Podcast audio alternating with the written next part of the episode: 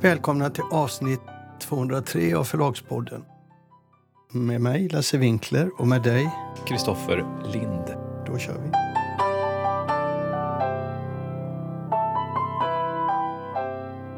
Vi börjar med veckans stora skräll. Eh, någonting som alla visste skulle hända men som ändå hände på ett sätt som var förvånande och överraskande. Och jag tänker då naturligtvis på Spotifys eh, nyhet om att de erbjuder streaming av ljudböcker upp till 15 timmar. Ett erbjudande till alla sina premiumkunder i Australien och Storbritannien och i slutet av året även i USA. Och det som var nytt och det som var överraskande det var att de stora amerikanska förlagen är med på detta. Eh, och det här var en eh, överraskning som verkligen gjorde att det skälvde till i de svenska streamingtjänsterna. Vad säger du Lasse om detta? Jag säger att eh, Spotify har agerat extremt skickligt. De hade ju gjort ett tidigare försök som bara dog, liksom. Som var dött när det anlände. Och det där pratade vi om förra året. Jag var ju i Frankfurt när de lanserade detta. Jag bara skrattade åt Jag tyckte det var idiotiskt. Men nu har de gjort något väldigt skickligt. De har gått till, till förläggarna och insett att vi måste ha med oss de här. Hur kan vi få med oss de här? Vad kräver de för att vara med? Och då är det två saker som också Penguin Random House, som nu anklagas för att ha övergett sin principiella hållning att inte acceptera streaming, säger då. Penguin Random House säger det att här handlar det om 15 timmar. Och 15 timmar kommer inte, alltså 15 timmar i månaden, det kommer inte att störa hur marknaden ser ut. Det kommer inte störa våra författare och agenter så att de är rädda för sina ersättningar eller för hur pappersboken ska gå. Och så säger de ju inte då det sista då, och vi har fått bra betalt. Och det där har jag funderat på. Vi har inte hört några signaler om, om att de har gjort förhandlingar med författare och agenter om en annan ersättningsmodell. Så jag tror att de har samma ersättningsmodell här som de har med Audible. De får betalt per bok. Får... Men det är, ändå, det är ändå en helt annan affärsmodell än vad eh, Spotify och en helt annan ersättningsnivå än vad Spotify har i övrigt. Så är det. så är det. Men jag ska, jag ska vara kort nu och bara säga det. Jag tror att de har fått bra betalt. Samma betalning som de får på Audible, alltså betalt för varje bok, en fast summa som är nivå som redan finns i avtalen. Och jag tror faktiskt att de har fått en premium på det. För annars har de ingen anledning att gå in. Och sen så får de en konkurrent till Audible som de vill ha. Så tror jag. Mm. Ja, nej, jag, tror också, jag tror också att de har fått, eh, jag tror att de har fått eh, betalt på samma sätt som hos Audible, kanske ännu lite mer. Och jag tror också att de har fått någon slags, kan fått någon slags minimumgaranti. Att vi kommer garantera er att ni får minst så här mycket pengar. Så ja. det, det, och sen så tror jag, precis som du är inne på, att den här gränsen på 15 timmar, den har varit helt avgörande för att de ska släppa på sina titlar. Men 15 eh, timmar kanske låter lite, men det är ändå rätt mycket. De, jag tror att vår genomsnittliga bok förra året var 7,8 timmar. Många böcker är sådär 8, 9 och 10 timmar. Mm. Och 15 timmar, det är väldigt få böcker som är 15 timmar långa. Så att det är liksom en och en halv bok kan man säga. Och det är ändå, och det är streaming, så att man slussar in användarna i ett nytt beteende som ändå kan öppna upp för någonting. Så jag tycker nog ändå att det är lite av en revolution. Det är en revolution, helt klart. För nu kommer de att få se hur folk läser böcker när de kan välja fritt. Och sen ska man då säga då att alla andra förlag som har gått med, alla har inte gått med, men alla andra förlag som har gått med, de är i en pool tillsammans då, så som vi har det i Sverige i tjänsten här. Och så får de dela, hur mycket de får dela på det vet jag inte, men det är mindre summa.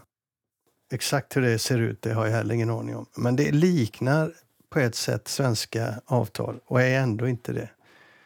För om du får som, som jag tror det är nu, du får betalt per bok och du får betalt, bra betalt per bok och det är i nivå med de avtalen de redan har med Audible och så, så får du en konkurrent till Audible som kommer att direkt visa skillnaden mellan strömmande och fasta köp.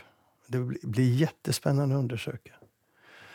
Och här tror jag också att man ska, man ska säga att Spotify var tvungen att göra något för det var, en, det var ett nederlag så stort som något det förra året när de gick ut och inte klarar att ta sig in på marknaden på sina villkor. Så nu tar de sig in på förlagens villkor. Och sen kan ju den som vill också köpa till 10 timmars eh, lyssning. Så om jag har gjort slut på mina 15 timmar så kan jag köpa 10 till, men då kostar det därefter va? också på en nivå som gör att, att eh, förlagen tjänar på det. Och där får väl då Spotify också betalt. Men inte de första 15 timmarna, men de nästan timmarna som de köper, där har väl Spotify en ersättning. En del av ersättningen i alla fall. Jag vet att du blir lite irriterad för Spotify går med en jävla förlust och tillåter sig göra sådana här inspel. Ja, nej, men jag tycker att det finns något väldigt disruptivt här. Det kommer in en stor jätte och eh, man har en affärsmodell som inte är särskilt lönsam. Och så lägger man då till massa innehåll som de här premiumanvändarna får så att säga gratis. Spotify betalar visserligen då förlagen och antagligen förlagen väldigt bra. Men eh, man har en produkt som faktiskt inte går runt och sen så liksom kryddar man den med ännu mer innehåll. De kommer ju alltså förlora pengar på varenda lyssning. Potentialen här är ju att de i stort sett kan konkurrera ut Audible om de, om de vill, eller i teorin så kan de göra det.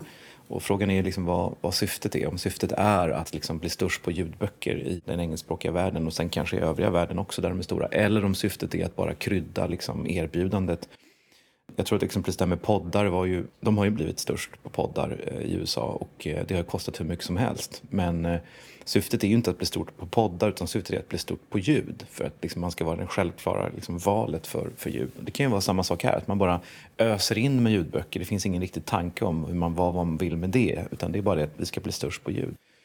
Men det är, vad som är provocerande, eller provocerande, vad som är, tycker jag då liksom är, är problematiskt, det är ju att de svenska streamingtjänsterna de kämpar alla med att hitta en betalningsmodell som fungerar. Och då menar jag både fungerar på så sätt att förlagen accepterar den och författarna indirekt och att den är lönsam för dem. Ingen av de svenska streamingtjänsterna går ju med vinst.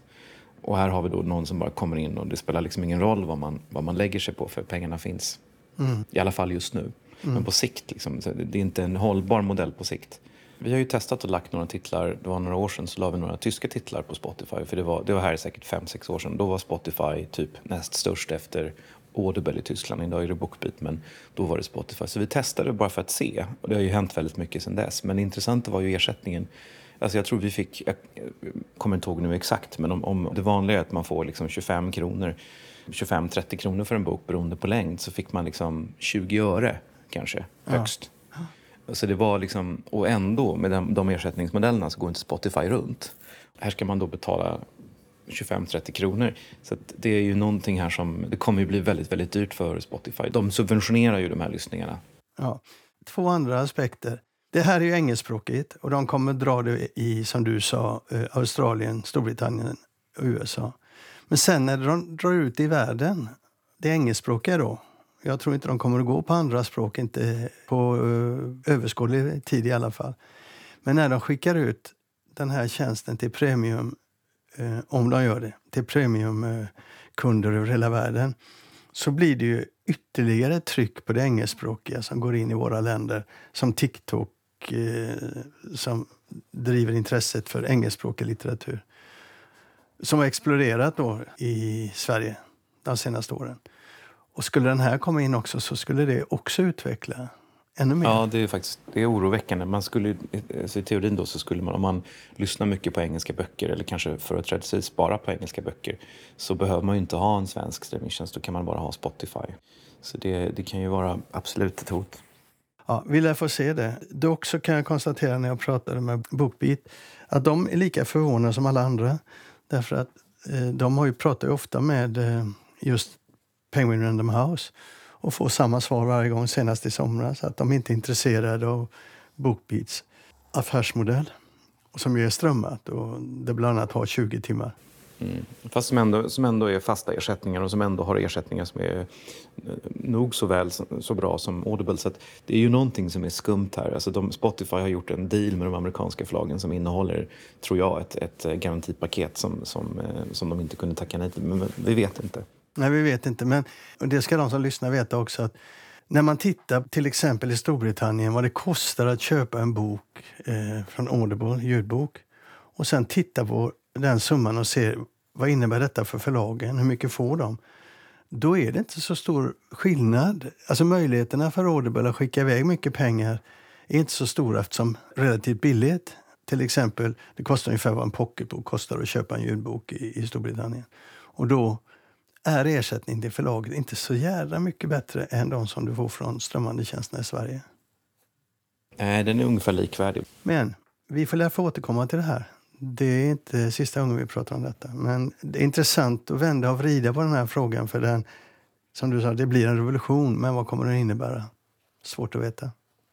Ja, sen kan det ju också landa illa hos konsumenten ungefär som Amazon inte blev stora i Sverige och därmed inte har den här destruktiva kraften att den förnyar och river ner och skapar något nytt. Vi vet ju inte hur, hur bra den här appen kommer bli. Men det kanske är jättesvårt att hitta ljudböckerna där bakom all musik. Så vi, vi får ju se. Ja, det blir en senare fråga. Ska vi gå vidare? Ja, vi går vidare.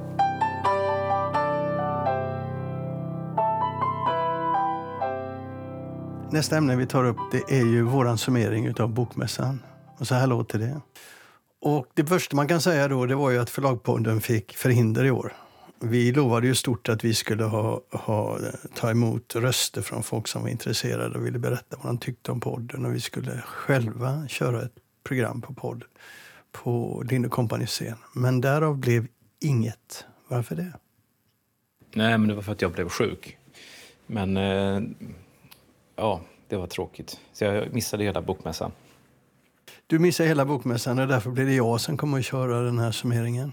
Dels för att jag var där, men dels också för att jag har ringt runt och jag pratat med folk på golvet. och så. Och det finns en del intressanta saker, en del förvånande saker att berätta. Det är inte förvånande att i stort sett alla var nöjda, med undantag. Det var fullt med folk och en bra försäljning överlag. Och när jag säger fullt med folk så var det inte bara fullt med folk i gångarna utan det var fullt på seminarier, det var fullt i monterprogrammen. Du tyckte inte att man märkte att det var vissa förlag som saknades och sådär? Jag kommer till det. Sen finns det en tredje detalj som jag tyckte var väldigt viktig och som andra också reagerade på, hade lite olika namn på, men det var energin. Det var eh, väldigt rolig stämning. Mm, kul.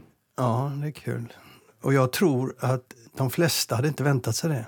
Jag tror att de flesta var oroliga inför mässan, innan mässan att den här krisen som vi ändå har fördjupats skulle sätta sin prägel. Att folk inte skulle ha råd att köpa böcker, att folk skulle tycka att det var glåmigt att gå på mässa. Och det blev precis tvärtom. Varför det är så, det vet jag inte. En del som kan förklara det är nog kvaliteten på seminarierna. Jag ska återkomma till det också. Redan nu vill jag säga att eh, det judiska Eh, spåret, man ska kalla den judiska kulturen, betyder jättemycket med sin höga kvalitet och sin seriositet. Det lyfte helheten väldigt, väldigt tydligt. Men jag ringde och pratade med eh, Frida Edman för jag ville höra lite hur de hade uppfattat mässan så här efteråt. Och det första hon sa det var ju att eh, ja, hon brukar känna en viss ångest efter mässan. I år kände hon inte det. I år tyckte hon att det var bara roligt. För det hade gått så pass bra. Hon eh, pratar om Bokmässan by night, för, för, det var ju något som jag inte såg. Du vet det där programmet som är på kvällen mm, eller mm. natten. Och det är inte så många på Bokmässan i år, eh, förläggare så, som pratar om det eller som såg det. Så många upplever det nog som en eh, misslyckat. Men det var det inte. Alltså Bokmässan har ju förändrat ska vi säga, målgrupper. Man vill nå unga människor med det och det gjorde man. man ville, förra året var det mycket förläggare och så, men det vill man inte ha i år. I år vill man ha unga människor för att nå en ny målgrupp. De som går på Way Out West och så. Och sen hade man då efterfest på Jack idag som man var med och arrangerade. Och hon menar på att den var väldigt eh, stor framgång. Jag kan ju säga varken bu eller bä, jag var ju inte där. Sen, sen berättar hon också det som jag tycker är intressant att man har ett växande internationellt intresse efter covid. Man diskuterar redan eh, bokmässan 26, 27, 28. Och så, så sa något som jag tycker kan vara viktigt för förlagen att höra också. Att man kan nu kanske börja gå ut med programinriktning ett par år i förväg. Alltså inte bara nästa mässa utan mässan efter och lite mässan efter, så som Frankfurt gör. Mm. Det, det skulle vara bra för då får ju förlagen en möjlighet att planera sin utgivning bättre. Alltså när det gäller fokus på länder som kommer. Man, det räcker ju inte med ett års framförhållning. Utan det kan man behöva två, tre års framförhållning. Och sen påpekar hon också det att 2024, alltså nästa år, är det 40-årsjubileum på Bokmässan. Det kommer sätta sina spår. Vi pratade också lite om det här när kvaliteten, hon höll med om att kvaliteten var väldigt hög och hon tyckte var hög på, på programmen. Och man diskuterar ju det att gå tillbaka till någonting som man hade förr, där mässan själva kunde plocka ut författare, du vet, även författare som kanske inte kom ut med en ny bok men som hade mycket att säga just nu i samtiden, eller vad ska man säga, i den nuvarande situationen, även om svenska förlag inte har någon bok med den författaren, så resonerar man nu och funderar lite om man själva kan dra in författarskap utan att göra det med, med förlagen, så att säga. Bara för att höja kvaliteten på kommande program. Så det var ju roligt Mm. att, eh, att höra. Jag fattade så när jag pratade med henne att, att de var medvetna om en del kritik och så. Jag tog en del som kom från golvet. Först så sa jag det att det är väldigt många som tycker att gångarna är bredare. Och just det där du sa om att det var för lite förlag, att det eh, syntes det att förlag var borta. Ja, det syntes och det kom andra utställare. Men det syntes inte på tempot, det syntes inte på publiken och det syntes inte på stämningen. Men det där med att det var bredare gångar som en del förläggare sa för att man skulle så att säga inte skulle se tomt ut. Det sa mm, Frida bestämt nej, så är det inte för då hade vi fått göra om eh, mässkartorna och det hade varit jävligt jobbigt. Så det var inga bredare gångar. Det som jag upplevde som var mest kritik mot det var ju kostnadsmassan som vi har pratat om innan. Den ligger där hela tiden även om man inte ger uttryck för den utåt. För när jag frågar så kommer den alltid upp. Och en sak som kommer upp då som kanske är mer en provokation än någonting annat. Det är ju Svenska Mässans prissättning, Monteservice. Om man ska till exempel köpa en 12-pack vatten så måste man köpa den. Ja, det är löjligt.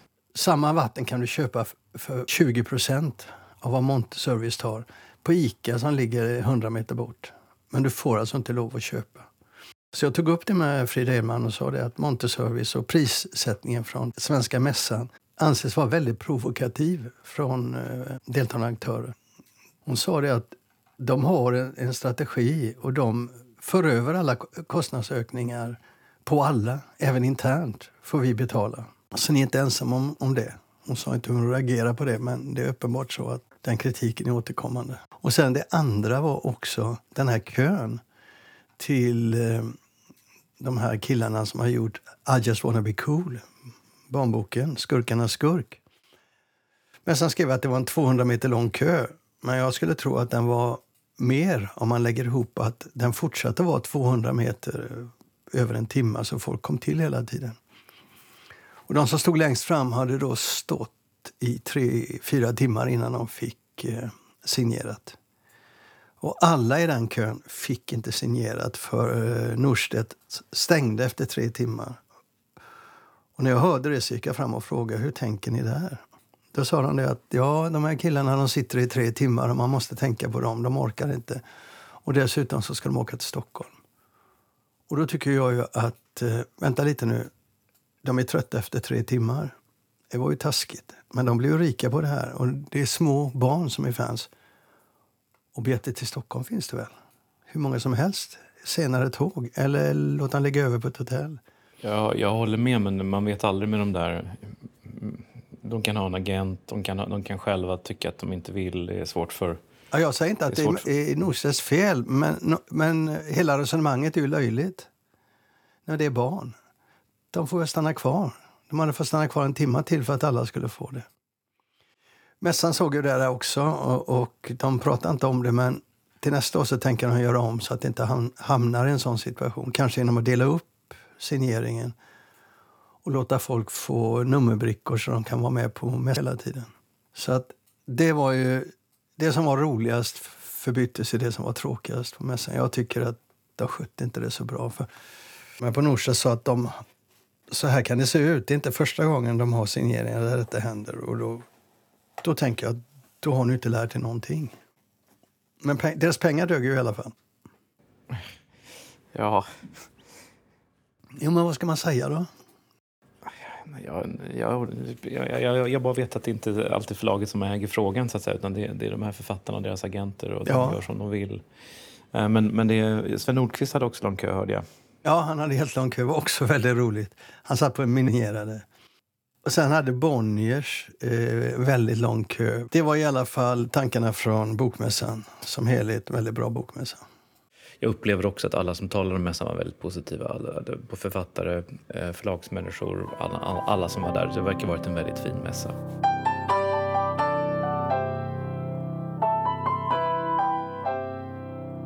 Och då har vi en fråga kvar. Nej, två har vi. Två saker kvar. Det ena är ju Nobelpriset. Då. Det är inte så mycket att säga. Alla har varit före oss och alla har eh, vänt på det. Där har vi inte så mycket att tillföra annat än att den intressanta aspekten där kan ju du få lyfta. Nej, men det intressanta ur, ur vårt perspektiv tycker jag är att Jon Fosse ligger på så många olika förlag.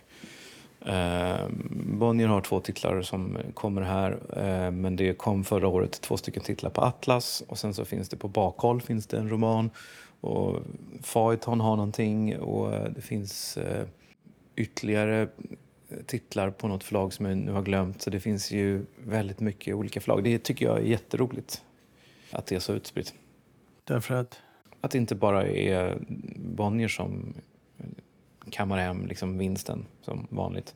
Utan att det är spritt på små förlag. Och för mindre förlag så kan jag också att Nobelpris göra en skillnad. Bakhåll har dessutom den enda boken som faktiskt finns som ljudbok.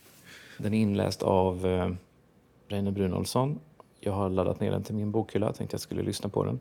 Det är Hundmanuskripten av Jon Fosse. Och det är lite kul att det är den enda, som, enda liksom, titeln som faktiskt fanns i ljud. Får se om den kan snurra lite. Ja, det kanske inte finns så mycket mer att säga för oss då som tillför någonting. Men vi gjorde en, eller jag gjorde en intervju med eh, Henrik Engqvist på Bokus som ju sitter bakom kulisserna och jobbar med just eh, Nobelpriset. Hur jobbar man där och eh, hur förbereder man sig innan man vet vem som får Nobelpriset? Det hör ni här. Hej Henrik Enqvist på Bokus. Ja, hej. Du, jag fick en idé när jag hörde vad du jobbar med att det vore smart att ha med dig här i samband med Nobelpriset har delats ut i litteratur. Eftersom du är en som jobbar med det på Bokus. Förbereder er? Ja, men det stämmer bra. Vi är, vi är ju som ett litet eh, SWAT-team kring, kring eh, Nobelpriset varje år. Berätta för oss hur ni gör, hur ni tänker. Det är ju många delar inom organisationen som, som engageras i det här. För när det väl presenteras så, så går det ju rätt snabbt. Som grafisk formgivare då har jag ju preppat det, det grafiska materialet som vi vill gå ut med i våra kanaler. Oh, men det, det, som folk är nyfikna på det är ju inte... De fattar att du sitter ju inte fem minuter efter att priset är tilldelat och gör en, en sida för John Fosse. Nej, det, det beror ju på. Vi vet ju inte vem som får. Men vi har ju då... Vi spekulerar ju liksom alla andra och tar ju fram liksom en lista på kandidater. Den listan du pratar om, berätta lite grann hur ni arbetar med den och när ni sätter igång någon vecka innan så börjar man väl kolla liksom, vilka surras det om. Vilka var med på, på listan förra året kanske och vilka har fallit bort. Finns det något nytt grafiskt material, alltså bilder på de här personerna som kanske man, man behöver se över? Har de uppdaterats eller inte? Hur många författare har ni förberett sidor på så ni kan trycka ut dem?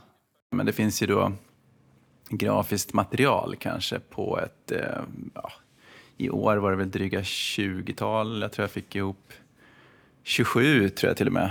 Det var ganska många, men då är det, då är det lite mallat så. Men det, men det är också bra för att vi då ska kunna ha lite framförhållning om det då kommer någon med lite eh, knepigare namn. Mm. Men vad ingår i det här grafiska materialet som gör att du bara kan trycka på knappen mer eller mindre? Vi har ju olika kanaler. Vi kommunicerar ju med våra kunder via nyhetsbrev och på vår sajt, men också i sociala medier. Så det är ju då olika grafiska bilder och enheter för de kanalerna. Grunden för alla de här plattformarna är ju att du måste ha ett visst material. Förutom namnet så måste du ha eh, lite bakgrund på författaren, antar jag. Jo, det är väl så. Men, men eh, inledningsvis så är det väl mer egentligen att få ut författarens namn, bild och eh, akademins så att säga, motivering varför pristagaren får priset.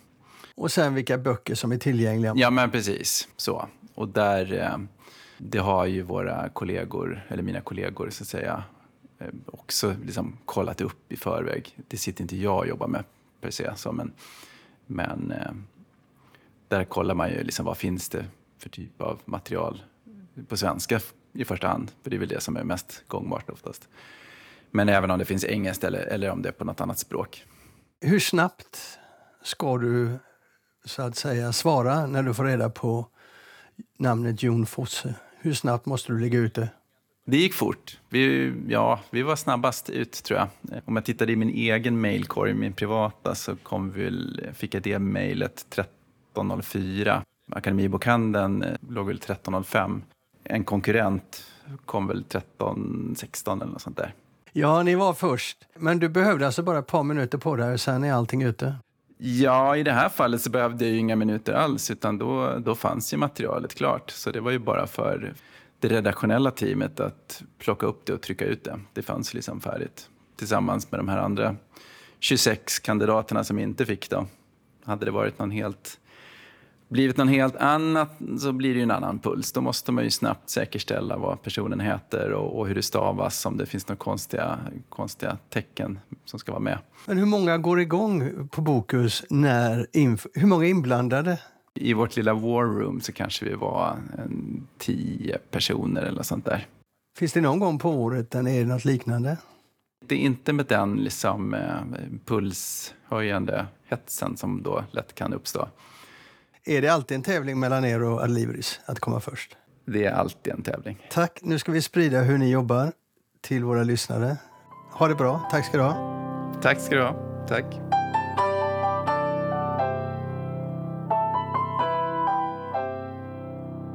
Nu har vi ytterligare ett inslag och det är ett samtal som jag tar med Mattias Ferenius på Bokmässan för någon vecka sedan. Och det utgår från hans eh, debattartikel i DN där han tycker att eh, SR, SVT och UR är alldeles för dåliga när det gäller att täcka litteratur och komma med program som lyfter litteraturen och får oss att prata om litteraturen. Och han fick svar från de här organisationerna. Men jag tyckte att det var lite för tråkigt så jag tänkte jag får prata lite mer med honom. Och det gör jag här. Hej Mattias Ferenius. Hej Lasse Winkler. VD på Bonniers. Inte jag, men du. VD för Bonnierförlagen i alla fall. Ja, det ser du. Men jag graderar upp det där. Jag tänkte Eller hur? du skulle bli glad och det finns, det finns alltid en våning upp inom Bonnier. Men det gör det inte här där jag sitter. Du, vi ska prata om din debattartikel i DN. Mm. Där du kritiserade SVT och egentligen public service för att inte fylla sitt uppdrag när det gäller läsning, litteratur och skapa intresse runt det. Mm. Och då fick du svar från tre stycken chefer. Alla tre, UR, SVT och SR. Alla tyckte att de gjorde så gott de kunde. Och de hade inte tillräckligt med resurser. Nej, så är det Och sen så svarade du kort, men jag, vi släpper det för att det där var ju kom och hjälp mig att dö det svaret och det blir ingen debatt av det, tycker jag då. Fast ändå, jag, jag tycker att det var kul och bra att de svarade. Det visar ändå att det på något sätt träffade dem och att de ville eh, Ja, de blev stressade. De, de blev stressade för de kunde inte, de kunde inte, inte svara. Ja, det hade de nog kunnat göra. Eh, men eh, ja, sen kan man diskutera svaret och innehållet i, i sig. Ja, vi ska inte hänga dem just nu. Men låt oss prata lite seriöst om frågan. Därför att det är ju så att de här företagen, SR, SVT och UR, tycker jag ligger otroligt lågt inom litteraturen och att stimulera läsning. Och det gör ju uppenbarligen du eftersom du skrev debattartikeln. Men frågan är varför ser det ut som det gör? Nej, men det, det, är ju, det är precis den frågan jag vill ställa och den frågan jag inte har något svar på. För att jag tycker att det är... Jag håller inte riktigt med om att de är direkt undermåliga för det görs en del och det görs en del som är riktigt bra. Men det borde med relativt enkla medel kunna göras oerhört mycket mer och faktiskt oerhört mycket bättre. Och där kan jag tycka att det är både märkligt och nästan lite provocerande att man som en public service-aktör som har ett annat uppdrag än de kommersiella aktörerna, som har en annan typ av finansiering än de kommersiella aktörerna, att de inte både vill och känner sig manade att göra så oerhört mycket mer i en fråga som inte är ett särintresse, som handlar om läsning, som handlar om litteratur det tycker jag är mycket, mycket märkligt. Jag tror du, du, är, du pekar på kärnan där. Och jag tror att den handlar om den interna kulturen på de här företagen och samhällsdebatten, hur den ser ut. Jag menar, du vet ju att det räcker ju att det blir alarmsiffror runt läsning och så. Så kommer de springande. Men det finns ingen levande samtal och förståelse för litteraturens roll och position i samhället. För hade det gjort det så hade vi haft, och det har funnits tidigare inom den här organisationen, då hade vi haft folk som drev frågan framåt. Jag ser ingen som driver frågan framåt som har kraft. Nej. Titta till exempel på BBC, när de gjorde The Great Read och ja. när de gör otroligt många varianter på detta. Där de det var samlar... helt fantastiska. Helt fantastiska. Ja. Du får en miljon människor att rösta på vilken bok de tycker är bäst. Och de skapar då en typ av kanon. Det är inte poängen. Poängen är drivkraften och viljan att lyfta litteratur. Och de gjorde ju det på så otroligt många sätt. Och, och BBC... med sån passion och med ja. sån... Man, man, kände verkligen att det här var inte pliktskyldigt. Nej. Det här gjorde de för att de ville, för att de brann för det och tyckte att det var viktigt och tyckte att det var kul. Ja. Nu är det ett gammalt exempel, det är från 2003. Men efter det har man gjort varianter och man har gjort program som har till syfte låt oss prata böcker, låt oss prata idéer, låt oss prata tankar. Och det stimulerar ju läsning. Det stimulerar ju litteratur och gör att litteraturens position i samhället lyfts fram. Där har man ju ingen hjälp av eh, de här företagen. Så jag tycker nog både Babel och Lundströms bokradio har liksom element i sig som, som både doftar passion och som, som visar på på glädjen med, med litteratur och läsning. Eh, men jag tycker att det är för lite och jag tycker att det, det är för få personer inom de här koncernerna som det handlar om, som man känner brinner för det här på riktigt. Det blir lite pliktskyldigt.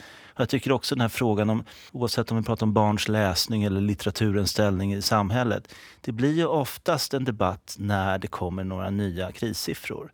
Liksom, var är diskussionen när det inte har kommit en ny rapport? Var är diskussionen och vad är programmen eh, som görs av glädje och egen vilja? Det tycker jag är synd att public service inte tar en större plats. Och där fick du inget svar? Ja, jag tycker nog att, att de, eh, de gick ju upp i, i, i, ringen och ville åtminstone säga att vi gör visst eh, en hel del program inom det här området. Eh, och sen så kommer förstås som alltid frågan om, om resurser, vilket är lite tröttsamt. Jag tycker inte det var ett svar med, med passion. Eh, utan det återigen blev ju lite det här pliktskyldiga. Sen kanske jag hade öppnat för det när jag spelade liksom kortet om sändningstillståndet och uppfyller de sina i de direktiven som nu har utfärdats eller inte. Och det är klart att det är lite att peta i, i magen på dem. Men det var ju medvetet. För att jag tycker att det är frågor som är så viktiga och som faktiskt också nämns i direktiven. Jag tycker att det är fegt och intellektuellt undermåliga svar Därför att de säger bara visst, vi gör massa saker, så räknar de upp dem. Och så, säger, och så har vi inte pengar. Eh, men ungefär, vi hör vad du säger. Men det, det blir ju lite sådär för, för att förbättra statistiken i, i deras sändningsrapporter. Och ja. det tycker jag är för dåligt. Ja. Skulle, tycker, vad skulle du vilja se? Nej, men jag tycker förstås är det alltid lätt att, att, titta på BBC och de har ju förstås enorma resurser. Men det finns någonting i både skriftliga och i radio och tv, program och satsningar som handlar om litteratur och läsning som andas kärlek och som andas passion till det de och vi håller på med. Och där tycker jag det finns element av det återigen i Babel, återigen i Lundströms bokradio. Men det är rätt få exempel. Varför finns det inte fler liksom, dedikerade poddar? Där har Sveriges Radio varit oerhört både framgångsrika och ganska framåtlutade. Där de har startat USA-poddar, de har startat creepy-poddar har de startat en herrans massa poddar. Men varför finns det inte en helt dedikerad litteraturpodd? Det kan jag faktiskt inte förstå. Och där tror jag att du är inne på något intressant, att det handlar rätt mycket om hur ser kulturen ut inom public service? Hur många finns det som brinner för litteraturens villkor eller brinner för litteraturen? Jag är inte säker på att det är så många. Nej, jag tror inte det är några förutom de du har nämnt. Det är klart att det finns grupper runt här som man ska kanske inte vara för arrogant när man pratar om det. Nej, men det görs mycket. Det finns ju både Kulturnyheterna och Kulturnytt som, som absolut har en kunskap om, om kulturen i vid bemärkelse och förstås en kunskap om litteraturen. Jag skulle vilja se ett lägereldsprogram om litteratur där folk kan samlas, där folk kan bli passionerat engagerade och där man lyfter upp och sprider litteratur. Nej men verkligen, och det, och det kan ju gälla alla åldrar. Eh, mm. Det handlar ju både om, om liksom barnlitteratur men också om vuxenlitteraturen. Absolut. Och, och där Absolut. tycker jag att det är när de faktiskt har det så nära sitt DNA, eller snarare borde ha det så nära sitt DNA och borde vara ganska måna om och se till att göra det som det står i, i direktiven. Både folkbildning och sånt som de kommersiella aktörerna eh, inte anser sig kunna göra det känns ju som det är lite öppet mål. Liksom, det borde vara tacksamt. Det, hade jag varit SVTs eller SRs PR-strateg hade jag sagt liksom, jobba med litteraturen, det är ett tacksamt ämne. Eller TV4. Eller TV4. De har ju öppet mål. Alla som vill göra mer om litteraturen, oavsett om det är TV4 eller om det är kommersiell radio, gör i princip ingenting. Eller de, de stora tidningarna. Det var det som fick mig att gå igång lite grann. Att de sex stora tidningarna, de pekade ju finger åt politikerna. Eh, och det tycker jag vi är ganska många som har gjort under rätt lång tid. Framförallt när det gäller barns läsning. Att man hela tiden säger att det är politikerna som måste kliva in, de måste göra någonting. Men där det blir lite stumt om man inte själv funderar på vad kan vi göra? Vad kan de stora tidningarna göra? Eh, och där tycker jag att det är väldigt tydligt att public service borde och kan eh, göra betydligt mer än vad de gör idag. Ja, så vad förväntar du ska hända nu när du har gjort detta utspelet? Nej, men eh, om vi får igång någon liten diskussion, om det väcks någon liten ny tanke, om det väcks någon liten ny ambition inom något av public service-husen så tycker jag att det har åtminstone gått i någon riktning som är bra. Jag tycker att det som Sveriges Radio gick ut med häromveckan, de ska starta en klassikerpodd.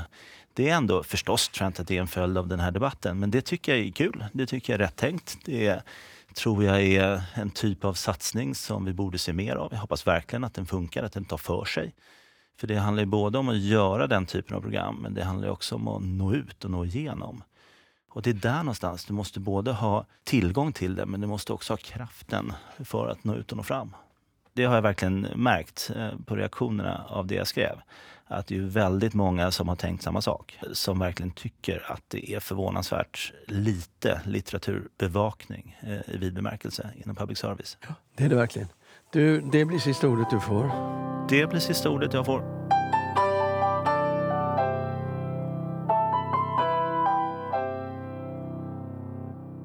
Det var allt för detta avsnitt av Förlagspodden. Vi hörs i nästa vecka. Hej då. Hej då.